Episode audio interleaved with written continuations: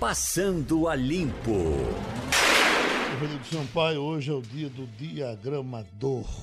Pois é. Você ainda tem diagramador no seu jornal e o que é que um diagramador faz? O diagramador desenhava a página, via o tamanho de cada matéria, colocava dentro daquele espaço pré-determinado, fazendo o justo equilíbrio entre os anúncios e o conteúdo de informação.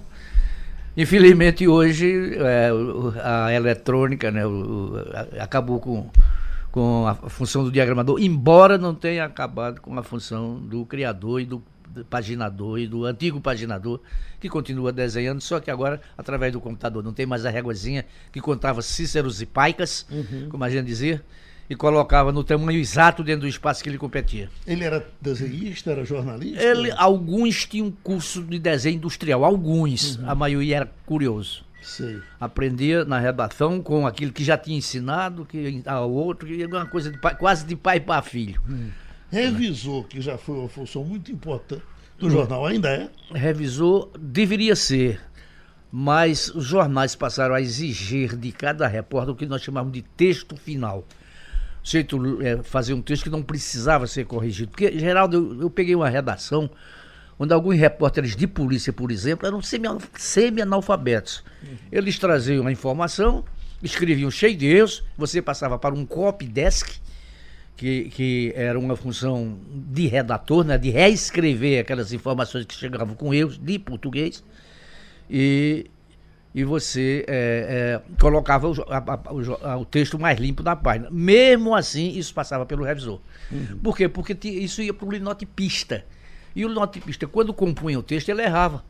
Uhum. Até porque também não era um pessoal de um nível é, é, é de, de, intelectual mais alto. Era um uhum. pessoal realmente de, que sabia pouco português, então batia aquele texto no linotipo. Aí aquele texto com erro passava pela mão do revisor o revisor fazia a leitura final e só aí descia para a impressão. E você, você conviveu na sua vida com repórteres extraordinários como repórteres, mas que não sabiam escrever, para pegar notícia eram ótimos. Convivi. Mas na hora de fazer o texto. Convivi. Convivi com alguns que eram absolutamente é, é, incapazes de fazer um texto com 30 linhas. Uhum. Ele, ele diz assim: ele entrevistou Fulano, então agora vamos entrevistá-lo. Aí você colocava ele na mão de um copy desk, é? ele ele repassava aquelas informações, você pegava o texto cheio de erros, aí chamava o repórter junto de você. Aí, o que é que você quer dizer com isso? E ele ia passando isso a limpo, né? ele ia, ele ia é, reinformando. E eu, eu tive um caso que era muito interessante. Eu tinha um repórter de, de baixíssimo nível intelectual. É, conhecia muito mal o português, mas muito mal mesmo. E ele chegou com, com uma matéria na redação quando cinco chineses tinham sido presos. Ele era repórter de polícia. Os cinco chineses chegaram, foram presos e ele chegou com o texto. Isso é um, negócio hoje que é importante. Cinco chineses foram presos, eu estou com entrevista com eles. Aí o chefe dele, que era chefe da página de polícia, perguntou: Mas, Fulano, me diz uma coisa, tu, tu fala chinês? Esse não, não falo. Uhum. Se esse chinês fala português, ele disse, eu me virei com os homens de francês. o, o, cara mal, mal, mal, escrevia o nome dele. Mas então era assim, tinha, tinha repórter, esse era muito bom repórter de polícia. A, a gente falava que ele chegava na frente dos delegados. Tinha um crime, crime bárbaro. Ele chegava na redação com a informação completa, trazia para a redação, e a gente depois ia atrás e complementava a matéria, mas ele trazia a informação. Você teve muito derrocamento de, de gente do futebol né? e de gente da polícia, né? Para outras coisas. Né? Veja bem, de polícia não tanto, de futebol tanto, mais. mais é, é. O, o, Jornal do Comércio, ao longo de sua história, que completa 100 anos a semana uhum. que vem, não é? teve grandes, grandes repórteres de esporte e um deles foi Fausto Neto. O outro foi Chico José, não é? Chico José. Chico, Chico foi do, do Diário da Noite, não uhum. foi do Jornal do Comércio. Mas, mas Fausto Neto, que chegou a ser repórter dos grandes jornais no Rio e em São Paulo, foi inclusive da revista Placar, escreveu a biografia de Almi Primorosa. Fausto Neto começou no, era de Caruaru, começou no Jornal do Comércio a escrever da Rádio de Caruaru veio para o Jornal do Comércio, escreveu textos no Jornal do Comércio, foi embora para o Rio e se tornou um nome nacional.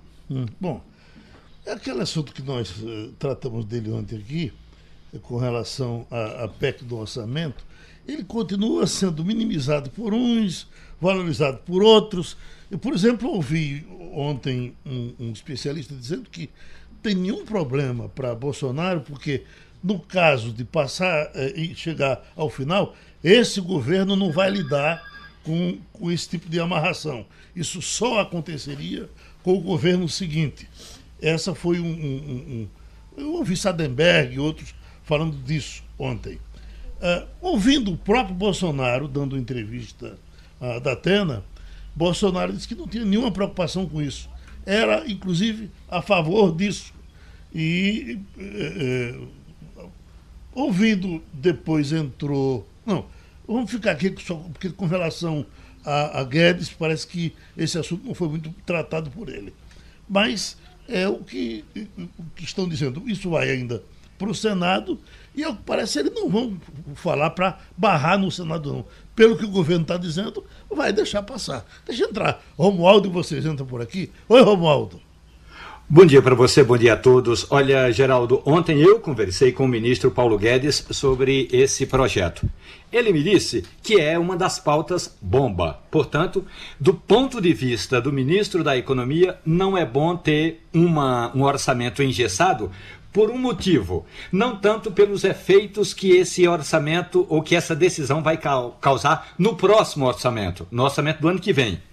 A questão é, segundo Paulo Guedes, é que ele estava negociando com os governos estaduais o tal do pacto federativo que desengessava o orçamento. Portanto, essa decisão de engessar o orçamento vem na contramão da decisão do governo capitaneada pelo próprio ministro da Economia, de negociar com os governos estaduais.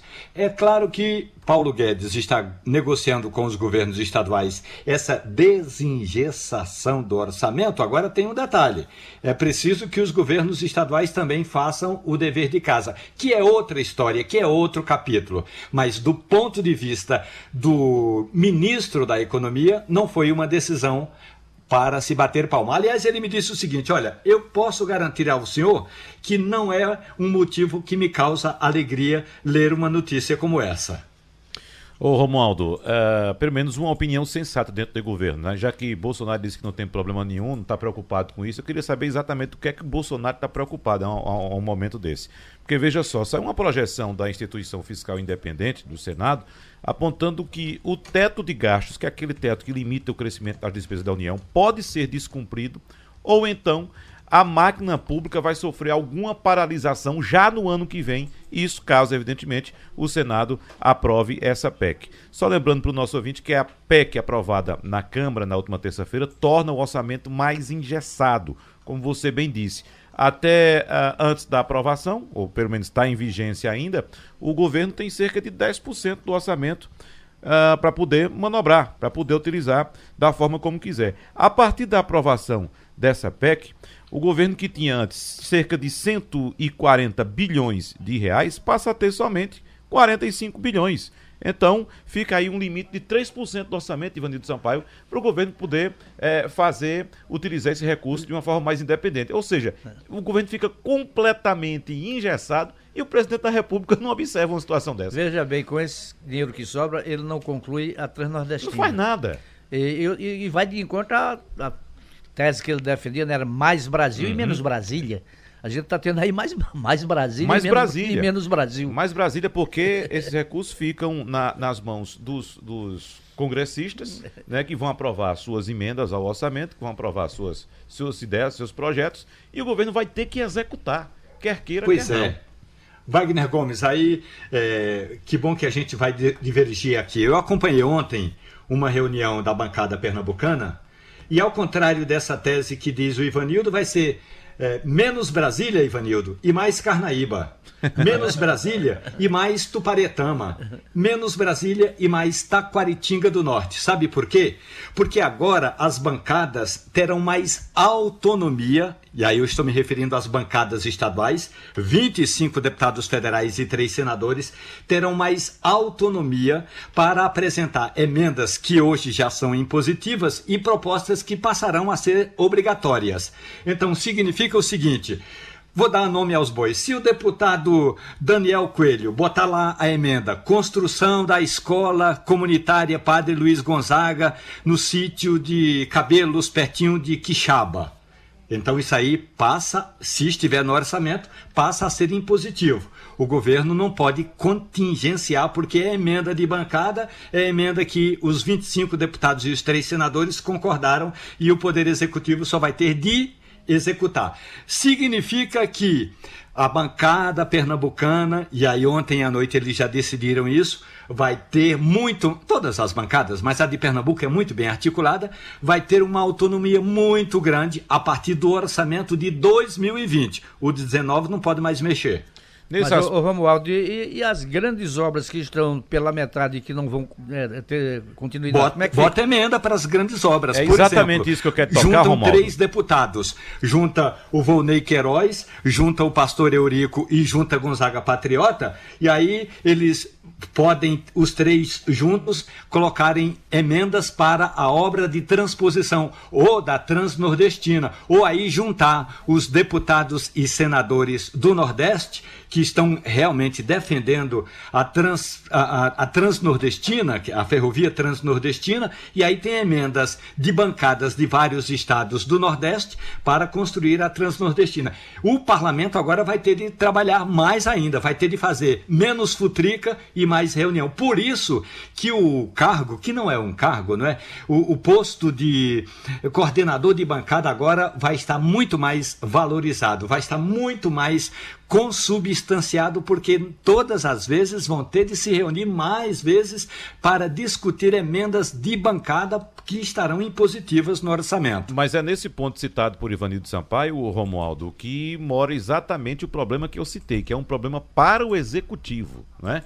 Tudo bem que os deputados agora vão ter suas emendas, além de aprovadas, vão ter que ser executadas. Né? Agora, como o executivo fica engessado, ele vai ter que cumprir aquele orçamento, vai ter que cumprir, executar aquilo que está previsto no orçamento, em detrimento de, por exemplo, uma obra prioritária. Então, às vezes, vai ter que fazer, por exemplo, como você disse, uma estrada ou uma escola, e às vezes tem uma obra prioritária que ele não vai poder fazer porque vai ter que cumprir aquilo que está previsto no orçamento. É. Ou então, na hora de, de elaborar o, o, orçamento, porque é assim, na prática é assim, quando começa, quando a comissão mista do orçamento começa a se reunir para elaborar o orçamento, aí, meu amigo, aparece sugestão de tudo quanto é canto do mundo. Agora vão ter de ser sugestões plausíveis, que de fato ocorram, que aconteçam, e não mais ficar só na mão do relator do orçamento, que na época em que está funcionando essa comissão do orçamento é o todo-poderoso, é o paparicado, é o homem que recebe é, a, a, a, maior quantidade de visitas no gabinete dele. É Deixa verdade, eu fazer aqui uma, uma, pequena. As emendas terão de ser negociadas. Deixa eu fazer uma observação para você, Romualdo. Quando Sim, em Pernambuco teve um governador que foi inaugurado no interior do estado um centro social urbano. Não sei se você lembra dos centros sociais urbanos que foram construídos à torta e à direita. Pois bem, foi feita uma festa no município, o prefeito estava lá, o deputado da região, todo mundo. Na hora da inauguração, o governador perguntou ao morador, disse, mas o senhor está feliz com esse centro social urbano? Ele disse, não, eu precisava daqui, era de um chafariz. Isso é o que faz medo, essas é. emendas impositivas, Exatamente. de você construir o que o povo não quer uhum. e aquilo que o povo necessita não ser mais, não, não ter continuidade. É, Ou aquilo que o grupo do deputado quer. Por exemplo, um grupo do deputado ali na região é, de Águas, Be Águas Lindas, não, desculpe, Águas, Águas Belas mesmo, né? Uhum. Águas bem, Belas, é. O, o, grupo de deputados ali quer algo que não é prioridade para outros grupos ou até para a comunidade. Realmente pode incorrer nessa, nesse erro aí, nesse problema. As chuvas, os problemas, mortes, tivemos duas mortes em Paulista, coitadas de crianças. Estamos com o coronel Lamartine Barbosa, secretário executivo da, da Defesa Civil do Estado. Secretário, é, é, cabe ao senhor tomar conta também da região metropolitana, não é? O caso de Paulista com o senhor? É, bom dia, Geraldo. Bom dia. É, sim, a, eu represento a Defesa Civil Estadual. E aí nós fazemos o quê? Nós fazemos a coordenação dos esforços das defesas civis municipais. Paulista possui um, uma equipe de coordenação municipal de proteção e defesa civil, é onde a defesa civil inicia no nível municipal mas a gente gerencia, a gente também orienta, instrui e capacita as defesas civis municipais. O coronel, das chuvas que a gente tem visto por aí, eu acho que a nossa grande chuva não chegou ainda. É, é, o que, é que aconteceu com o Paulista que tivemos esse deslizamento? Não estava vendo o acompanhamento que o Recife, por exemplo, está fazendo? É, ô Geraldo, veja bem, para você ter uma ideia, aqui na região metropolitana, nas últimas 24 horas, o município onde mais choveu foi Jaboatão dos Guararapes, 89,2 milímetros. Paulista choveu, eh, segundo os pluviômetros que nós monitoramos, acompanhamos a partir da APAC, 23,4 milímetros. Então, veja bem, nesse caso particular do acidente que aconteceu, de que se trata? Se trata de uma vulnerabilidade das, da, da, arquitetura, da, da, infraestrutura urbana. Então, alguma situação de risco pré-existente que, diante da ameaça que a chuva provoca, certamente o terreno já alagado, aconteceu o quê? Pelo que nos consta, é uma queda de árvore que se deu em cima de um poste e todo esse material veio deslizando. Então, houve um deslizamento, um escorrimento de massa que alcançou a casa e provocou as vítimas. Então, veja bem que tem uma decorrência da chuva, sim, mas é, uma vulnerabilidade maior naquele ponto onde se aponta o acidente. Senão aconteceria, por exemplo, em Jaboatão. Jaboatão choveu muito mais. A gente não teve registro de, de ocorrências em Jaboatão, com 89,2 milímetros. Wagner. Coronel Lamartine Barbosa, qual o nível de alerta com o qual a Secretaria de Defesa Civil do Estado trabalha hoje para as próximas horas e para os próximos dias? Olha, nós estamos é, gerenciando o nosso, a nossa operação inverno. A operação, o plano de operação inverno, ele praticamente tem no estado o regime anual.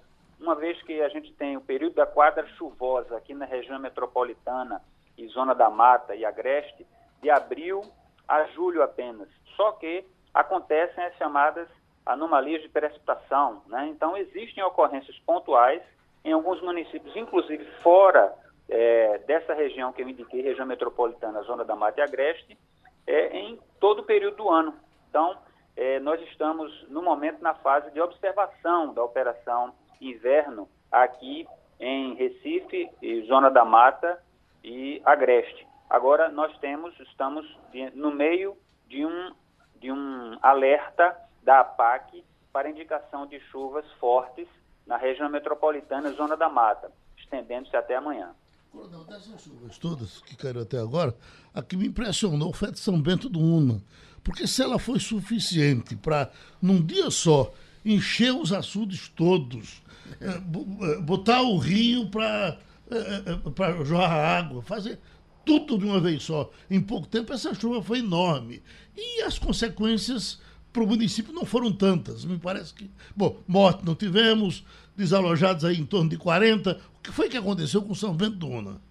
É, Geraldo, inclusive eu queria até salientar o seguinte: é, ontem participei da abertura de um encontro regional dos meteorologistas.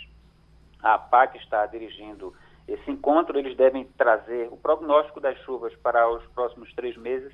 Provavelmente eles vão fazer o acerto hoje, né? a concordância deles em relação aos índices que têm sido verificados, as informações que eles coletam e aos modelos com os quais eles trabalham. E lá eu escutei muito claramente a preocupação dos meteorologistas com a seguinte situação. Eles fazem todo o monitoramento, usam todos os modelos, cria-se uma expectativa de precipitação. O que acontece é que muitas vezes a precipitação prevista para uma região extensa tem acontecido em cima de uma única localidade, uhum. a ponto de ter numa cidade muita chuva e na cidade vizinha continuar naquele período de seca, de estiagem. Então isso é uma coisa, uma espécie de anomalia que os próprios meteorologistas é, eles questionam isso, por que isso tem acontecido. Então, o que aconteceu em São Bento Una foi uma situação dessa. Choveu tudo ali, né? praticamente ali no, no Rio Una, é, extrapolando aquela capacidade do açude, havendo transbordamento. Mas, como você bem disse, é, não afetou as vulnerabilidades que naturalmente toda cidade possui, não gerando pelo menos aquela, aquele as vítimas fatais que a gente tanto teme, né? Hum, o secretário, nós estamos com essa reunião de ontem foi importante. Ela, ela, ela é, reúne os especialistas só de Pernambuco ou vem o Nordeste todo para cá?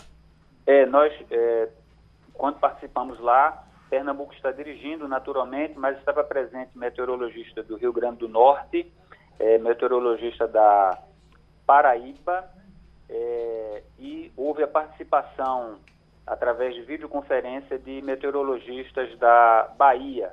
Então, cada um deles apresenta seu cenário. A ideia dessa, dessa reunião, naturalmente, a pauta é uma pauta da APAC, é identificar a, a, os próximos três meses, a, a previsão de pluviometria dos próximos três meses para a costa leste do Nordeste. Então, todos os municípios do Nordeste são convidados, alguns por fatores diversos não podem comparecer, mas os que comparecem fazem o trabalho de discutir, de apresentar o que está acontecendo no seu estado e eles chegam a uma conclusão de como será os próximos três meses. Provavelmente eles vão divulgar isso para nós hoje. Se nós estamos com uh, mais de 50 municípios em emergência por conta da seca, ainda há esperança para esses municípios? O senhor vai ter essa informação hoje, então?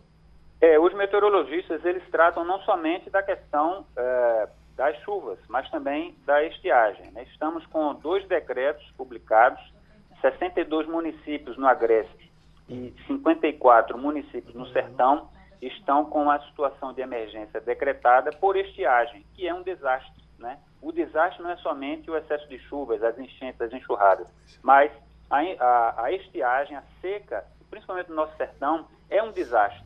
Por isso que há essa decretação. Então, temos 116 municípios nessa situação e essa, essa reunião da PAC, dos meteorologistas, dão conta também de saber se tem um prognóstico é, de melhora nesse contexto ou não, dependendo da quantidade de chuvas previstas aí para cada região. Bom, resumindo que nós vamos ter as informações colhidas ontem, detalhadas a partir da tarde, é isso?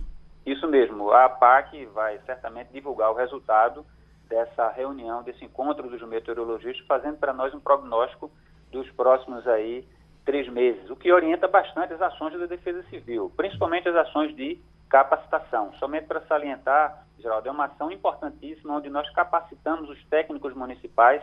Esse ano já trabalhamos com 852 pessoas capacitadas na zona da Mata Norte e zona da Mata Sul são regiões mais afetadas pelas, pelas chuvas nesse período de abril a julho. Então já temos aí mais de 800 pessoas capacitadas, onde os técnicos eles têm conhecimento das ações de defesa civil, o que precisa ser feito, como precisa ser gerenciado os recursos municipais e como ele deve lidar com essas ocorrências.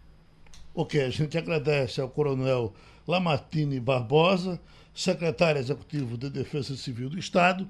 Estamos também nesse momento com a Eliane Cantanhede. Eliane, eu vi ontem eh, já a repetição na Band News de uma entrevista longa que Datena fez com o Bolsonaro. E quando chegou no quesito Vélez, eh, ficou muito claro que Bolsonaro, ele disse, o, o, o Datena quase perguntou, o senhor demite ele agora?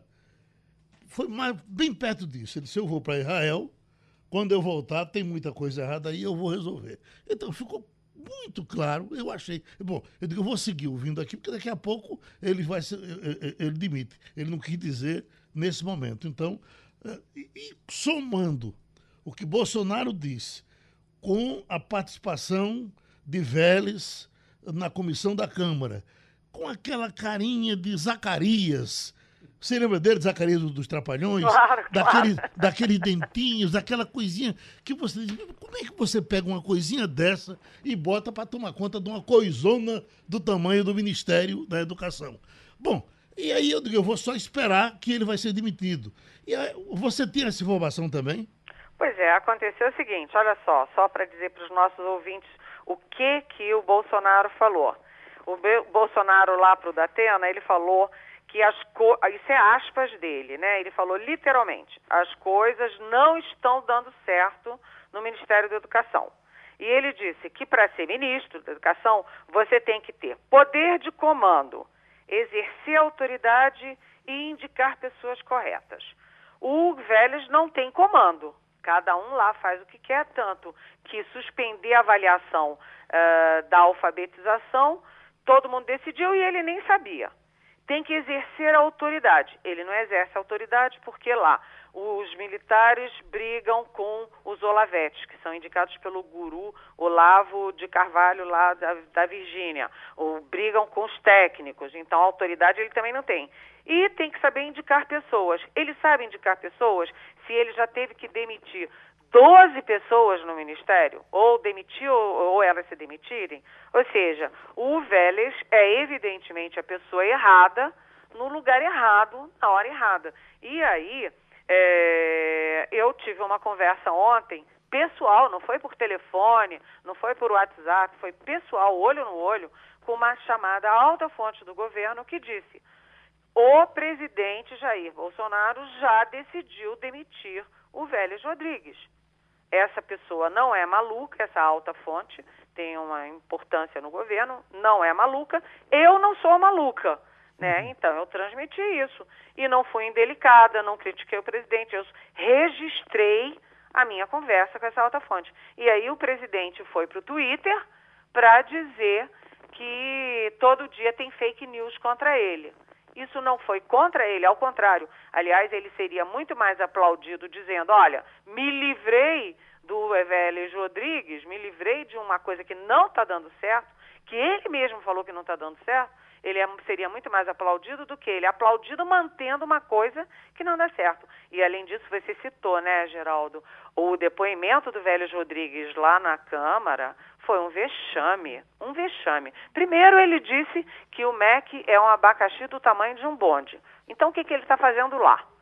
Segundo, é, ele comparou aí a, a necessidade de, de arrumar a educação com o que o Pablo Escobar fazia no país dele, que é a Colômbia. Todo mundo sabe que o Pablo Escobar é simplesmente o narcotraficante mais famoso do planeta.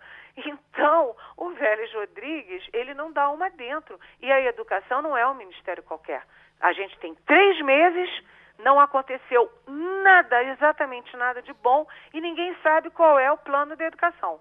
Só teve coisas erradas, coisas absurdas e todo mundo indo embora. Nem o Olavo de Carvalho apoiou ontem. Na hora que eu disse isso, o Olavo disse: olha, ele se dane. Mais ou menos nisso, não foi textualmente, mas o Olavo de Carvalho botou no Twitter: ah, não vou defender ele não. Se ele for cair, que caia logo. Ou seja, por que, que o presidente ficou zangado comigo? Ele tinha que ficar zangado com o Vélez, né? Agora, essa, essas coisas da, das pirraças que a gente tem visto muito nesse governo, você acha que seria possível segurar o Vélez só por pirraça? Porque eu, na verdade, entendi ele dizendo, quando eu, quase isso, quando eu voltar agora do, do da, da, de Israel, ele, ele mandou ele embora. Mas o que eu quero dizer é o seguinte: é, quando ele saiu dali, somou as duas coisas. O que ele já achava com o depoimento. E aí teria uh, antecipado a decisão. Ou você vai achar que ele, quando ele voltar, demite mesmo? Ou por raivinha, o, o homem vai continuar aí e a, a nossa educação vai ficar nessa brincadeira? Olha, na verdade, ninguém que vai de demitir alguém diz que vai demitir só quando voltar de Israel. Isso é uma decisão que já está tomada na sua cabeça, portanto, você tem que executar e é, é, cortar aí essa sangria pela raiz, né? Porque o, quando, quando o Vélez erra, né, isso prejudica o Bolsonaro e prejudica o governo Bolsonaro. Né? É, e, e o presidente falou isso e o Vélez continuou falando aquelas barbaridades lá na Câmara, juntou as duas coisas. Né? É, não faz o menor sentido. Agora, uma coisa que você falou é muito certo. O Bolsonaro, eu quando ontem publiquei lá que o, que o Bolsonaro tinha decidido cair, né? o que todos os colegas jornalistas pensaram, Ih, quando ele é, vê uma informação pela imprensa só de pirraça, ele diz, agora é que eu não faço. Então, Eliane, você está salvando o pescoço do Vélez. Eu espero que não seja assim. Mas essa, pelo menos, é a versão que corre em Brasília. O presidente não gosta de saber que a gente sabe antes e que publica antes. E aí, quando ele vê na imprensa, ele recua só para dizer que foi fake news e aí não faz só de pirraça. Pronto, Helena, vamos pegar a notícia e a gente volta depois. Tá okay? Tá bom, beijão. Romualdo de Souza. Olha, hoje pela manhã, por volta de quatro e meia da manhã, é, três carros lotados de bandidos fortemente armados entraram no hotel Golden Tulip, que fica parede e meia do Palácio da Alvorada, a casa do presidente da República. Os bandidos entraram no hotel, arrombaram os caixas eletrônicos, explodiram três caixas eletrônicos, levaram dinheiro e foram embora sem que a polícia conseguisse prender os bandidos. Mais que isso, quem chega nas proximidades do Palácio do Planalto sempre é revistado pelas tropas do Exército, mas na entrada do hotel não tinha nenhum policial, nenhum integrante do Exército, ninguém do batalhão da Guarda Presidencial. Se o, o Bolsonaro, de fato, como ele me disse na semana passada, dizendo que tem um sono muito livre, a, a, a, desculpe, muito leve, muito leve, Pois bem, se ele tem de fato esse sono, sono leve, ele ouviu as explosões num hotel que está colado ao Palácio da Alvorada, Geraldo. Eita. Bom, quem está seguro é o nosso Fernando Castilho, que está na Espanha e, e já tem tratado de alguns assuntos com a gente, mas hoje ele fez um levantamento sobre aposentadoria na Espanha. Pois não, Castilho? Aqui na Espanha, a questão da Previdência foi resolvida mais ou menos em 1995, 96. Portanto, quando a gente estava começando a viver a experiência do real. Aqui, a Previdência também segue o chamado conceito de solidariedade. A, todo mundo paga para que todo mundo tenha previdência. Não é esse projeto do ministro Paulo Guedes de fazer capitalização. Mas aqui tem um negócio interessante. Uma pessoa só pode se aposentar independentemente do sexo aos 67 anos. Daqui a cinco anos, ela só vai poder se aposentar aos 68 anos, porque a escala, existe uma escala de idade gradativamente. Então, independentemente de você ser um trabalhador na empresa privada, ser um juiz, um promotor público, ou um deputado, ou qualquer outro tipo de trabalho, você contribui, mas só recebe 3.880 euros. É o teto. Só que para o sujeito receber isso, Geraldo, o cara tem que contribuir com 41 anos. Ou seja, ele tem que pagar a previdência é, para receber o tempo integral, esse valor integral ele tem que contribuir 41 anos. Por quê? Porque a Espanha é o país mais longevo depois do Japão. Aqui a idade média das pessoas é de, segundo a estatística, de 83 anos, que é o tempo médio que uma pessoa está vivendo. Bom, o que é que pode acontecer de diferente? É se o sujeito for mineiro, ou seja, trabalhar em mina, é, e aí tem um desgaste físico muito grande, ou então se ele for bombeiro. Aí ele pode se aposentar é, por tempo de contribuição, mas tem que ter no mínimo 59 anos. Então, não tem essa história do sujeito se aposentar com menos de 58 anos na Espanha, não. É interessante observar por quê? Porque desse jeito, todo mundo recebe e eles dizem o seguinte: foi a única forma que se encontrou de tornar o sistema sustentável. Eles não experimentaram essa história de capitalização e esse negócio é uma coisa interessante porque Fora do Chile, que não está dando certo, essa história de capitalização é muito boa para o pessoal do mercado financeiro debater que pode ser, mas não tem nenhuma experiência internacional de que apenas com a contribuição mensal e havendo a capitalização é, um, um, país possa sustentar isso. A Espanha segue o mesmo modelo brasileiro, é chamada solidariedade na aposentadoria. A gente espera que o Brasil, é, depois dessa confusão que está vivendo, comece a, finalmente a debater isso.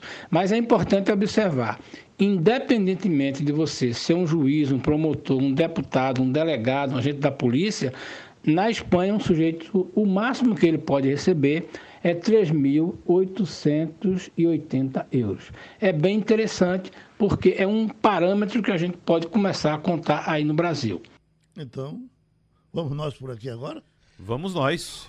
Homem e mulher, a mesma idade, né? Hum, se, se, 70, 67 anos. 67. É, eu volto a dizer que não entendo de jeito nenhum esse negócio de mulher se aposentar eh, com menos idade do que homem. Uhum. Isso não entra na cabeça de ninguém. Hoje em dia, se na minha mulher, cabeça também não entra mais. Se a mulher vive mais, pelo amor de Exatamente. Deus. Mas vai em frente. E, inclusive, Geraldo, só fazendo um parêntese aqui, eu estava ouvindo vocês debatendo aqui uma vez a respeito da questão da idade, e nossa querida, estimada colega Mônica Carvalho, uhum. né, dizendo, não, a mulher tem que se aposentar mais cedo, porque ela trabalha mais, ela chega em casa, ela faz as tarefas domésticas. Enquanto ela estava dizendo isso, eu estava em casa fazendo, sabe o quê? Arrumando a cozinha, lavando prato, entendeu? Uhum. A mesma coisa. Ou seja, as tarefas que as mulheres é, é, faziam antigamente, hoje os homens fazem também.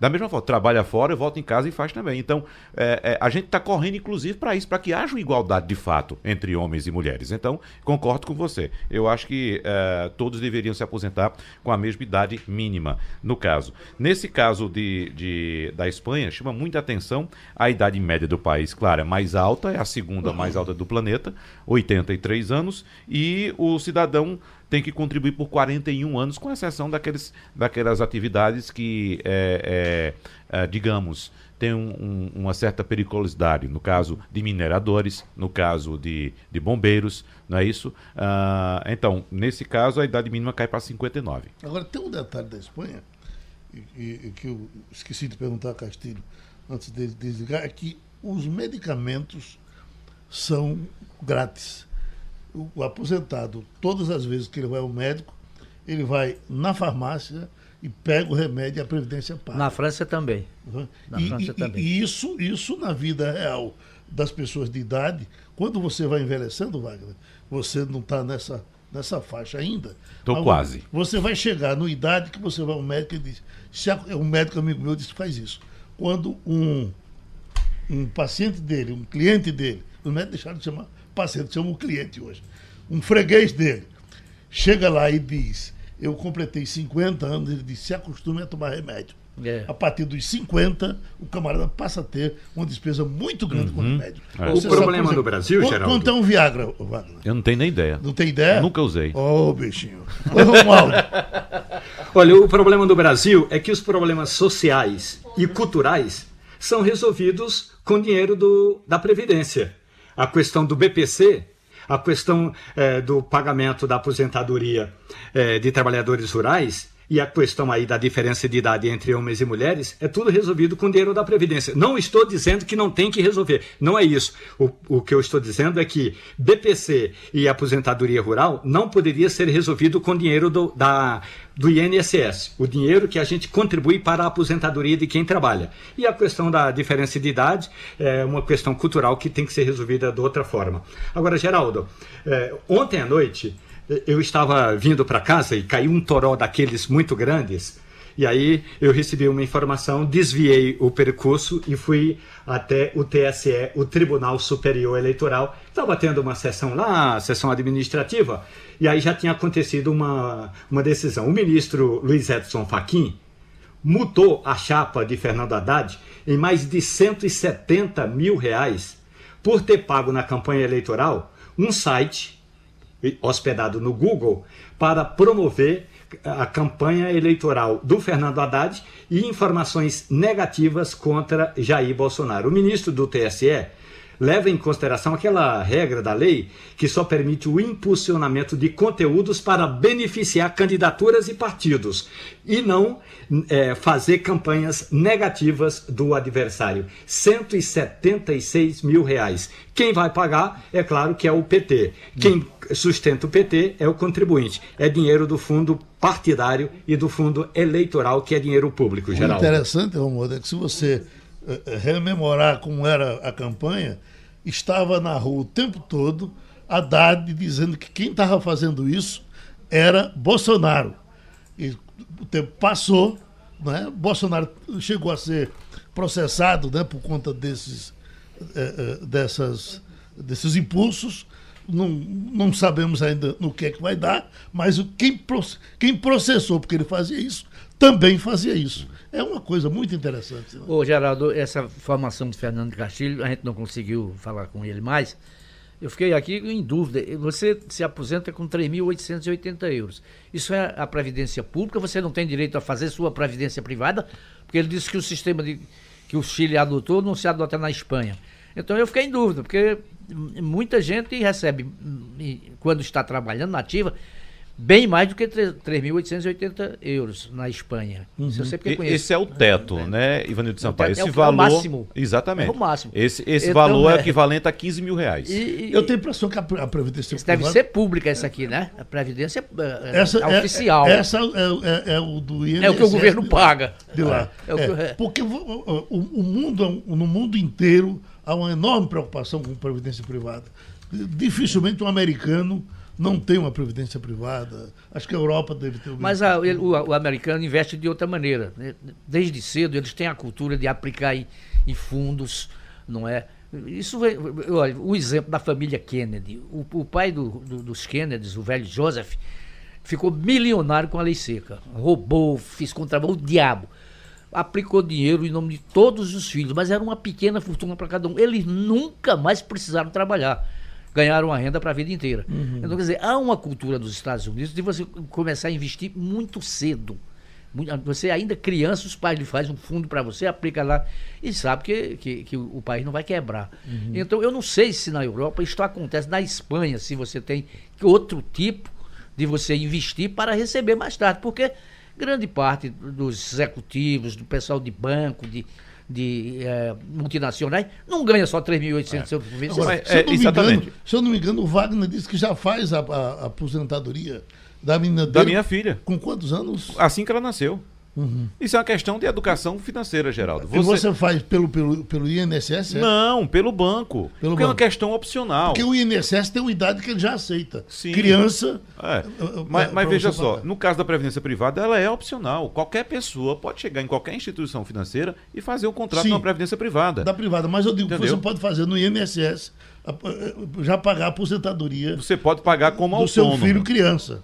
Como você pode pagar como, como autônomo. autônomo. Eu não, não, não, não, consigo te afirmar, Geraldo, agora se, doutor com certeza, se criança pode fazer. Doutor João Bosco Albuquerque fez isso com os filhos dele. Como autônomo. Como autônomo. Como autônomo. Tudo Ele vai lá e paga da Pronto, sim. INSS. Exatamente. Agora, que não vai, que pode até quebrar, mas é mais difícil. Qualquer cidadão pode chegar em qualquer instituição financeira agora e fazer um plano de previdência privada.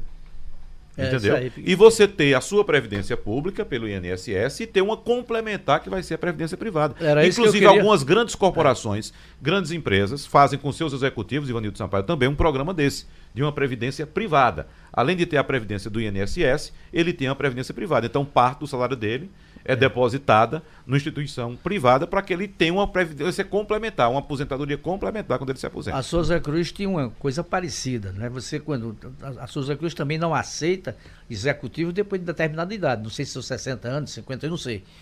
É, já tive relacionamento profissional com a Souza Cruz, mas nunca procurei é, ver com mais profundidade isso.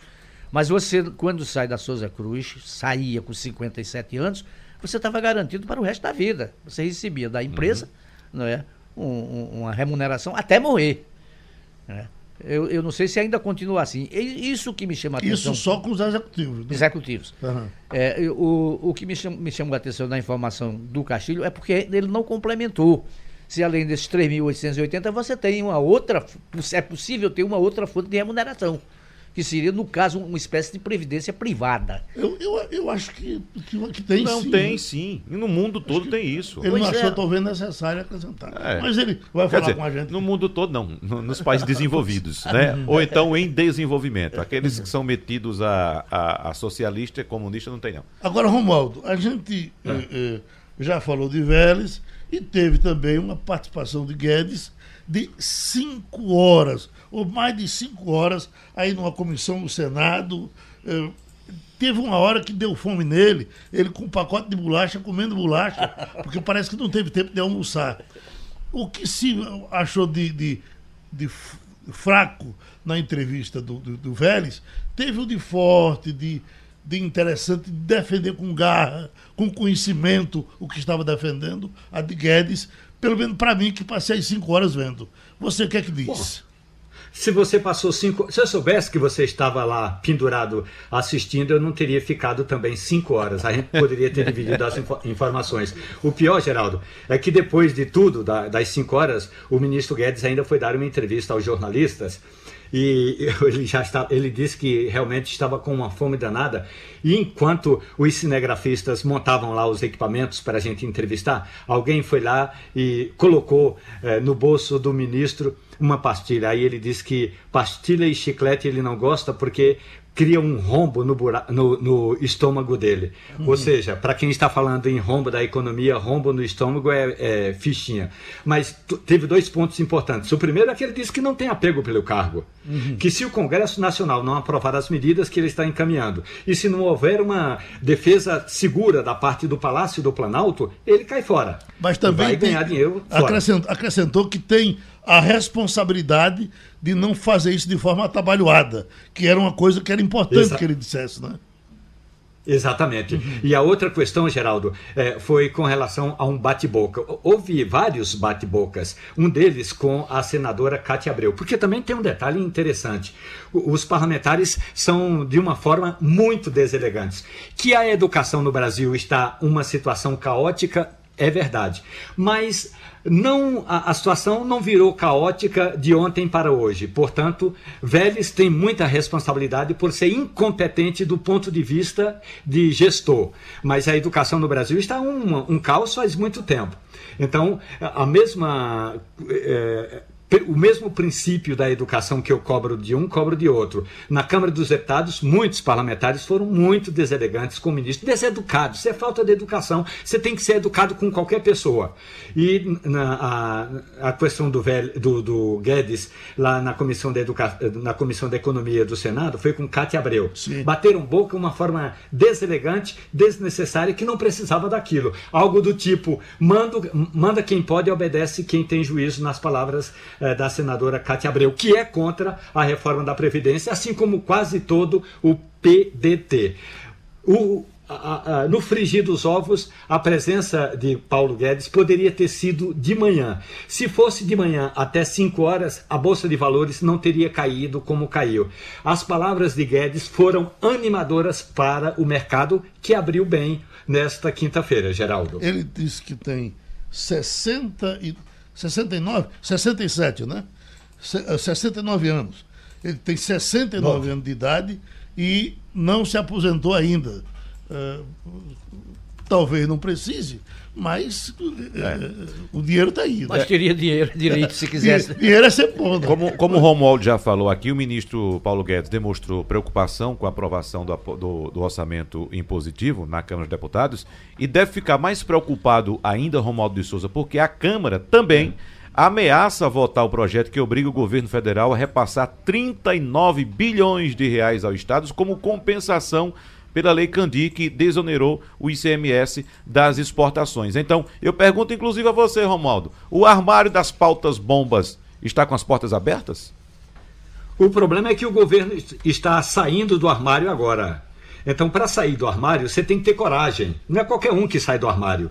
E o governo precisa tirar alguns esqueletos lentamente. O ministro da Economia disse que é importante rediscutir a questão das compensações da Lei Candi, mas da mesma forma ele disse que só vai discutir esse tema quando os governos estaduais fizerem o dever de casa, ou seja, quando os governos estaduais fizerem o ajuste fiscal nos estados. Você acha que a maioria dos governadores vai fazer ajuste fiscal sabendo que mais cedo ou mais tarde vão chegar em Brasília com o Pires na mão e vão retornar com o Pires molhado? Então, a questão é do ponto de vista da, do pacto federativo, por enquanto, só o governo federal é que está entrando com essa com a participação. Falta ainda os governos estaduais fazerem esse tal de ajuste fiscal, pensarem na própria reforma da previdência nos estados que os governadores não querem nem tocar nesse assunto, mas que é fundamental. Romualdo, da, da, da, da discussão dele com Cátia Abreu, sobrou uma, uma informação que ficou faltando para quem estava assistindo, porque uma das razões dela esbravejar com ele é que ele disse que vocês aí, senadores, podem se aposentar, se quiserem, ganhando o que vocês ganham, enquanto que o cidadão comum não chega nem perto disso. Foi aí que ela reagiu e disse que senador se aposenta com 5 mil reais e alguma coisa mais por mês, não teria direito a mais do que isso. A rigor, como é que é isso? O senador se aposenta, como a gente sempre diz, com, do jeito que quer, ou está limitado a, a cinco mil e pouco, como disse a senadora Cátia Abreu?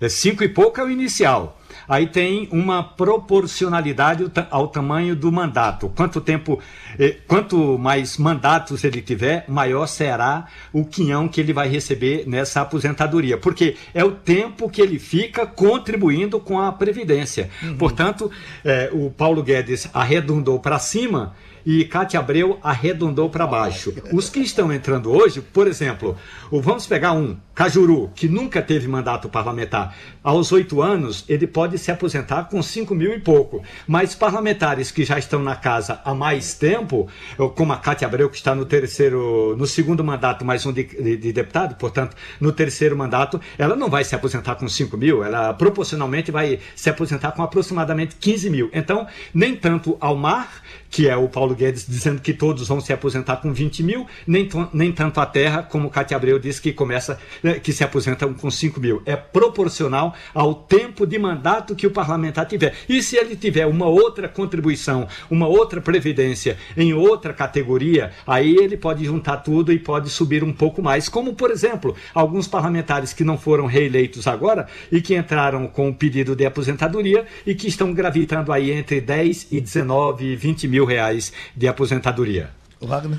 Bom, uh, nós ouvimos agora há pouco o nosso querido Castilho, ele não conseguiu entrar mais no ar dando a informação, mas só respondendo à dúvida de Ivanildo Sampaio, ele disse que eh, na Espanha também pode sim fazer sua poupança privada para ter um, um rendimento no futuro, privada. sua previdência privada, né? Ele uhum. se falou inclusive em aplicação. Então é assim que funciona. Você tem a previdência pública, mas complementarmente, e aí vem daquilo que eu disse, da educação financeira, você se programa para ter também um adicional na sua, na sua aposentadoria. Mas aí, evidentemente, que depende de orientação, de cuidado com o dinheiro, de programação.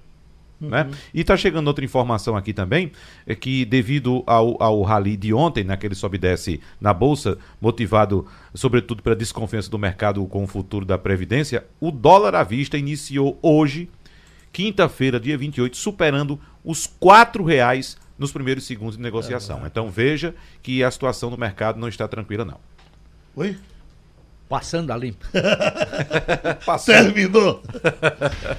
Passando a limpo.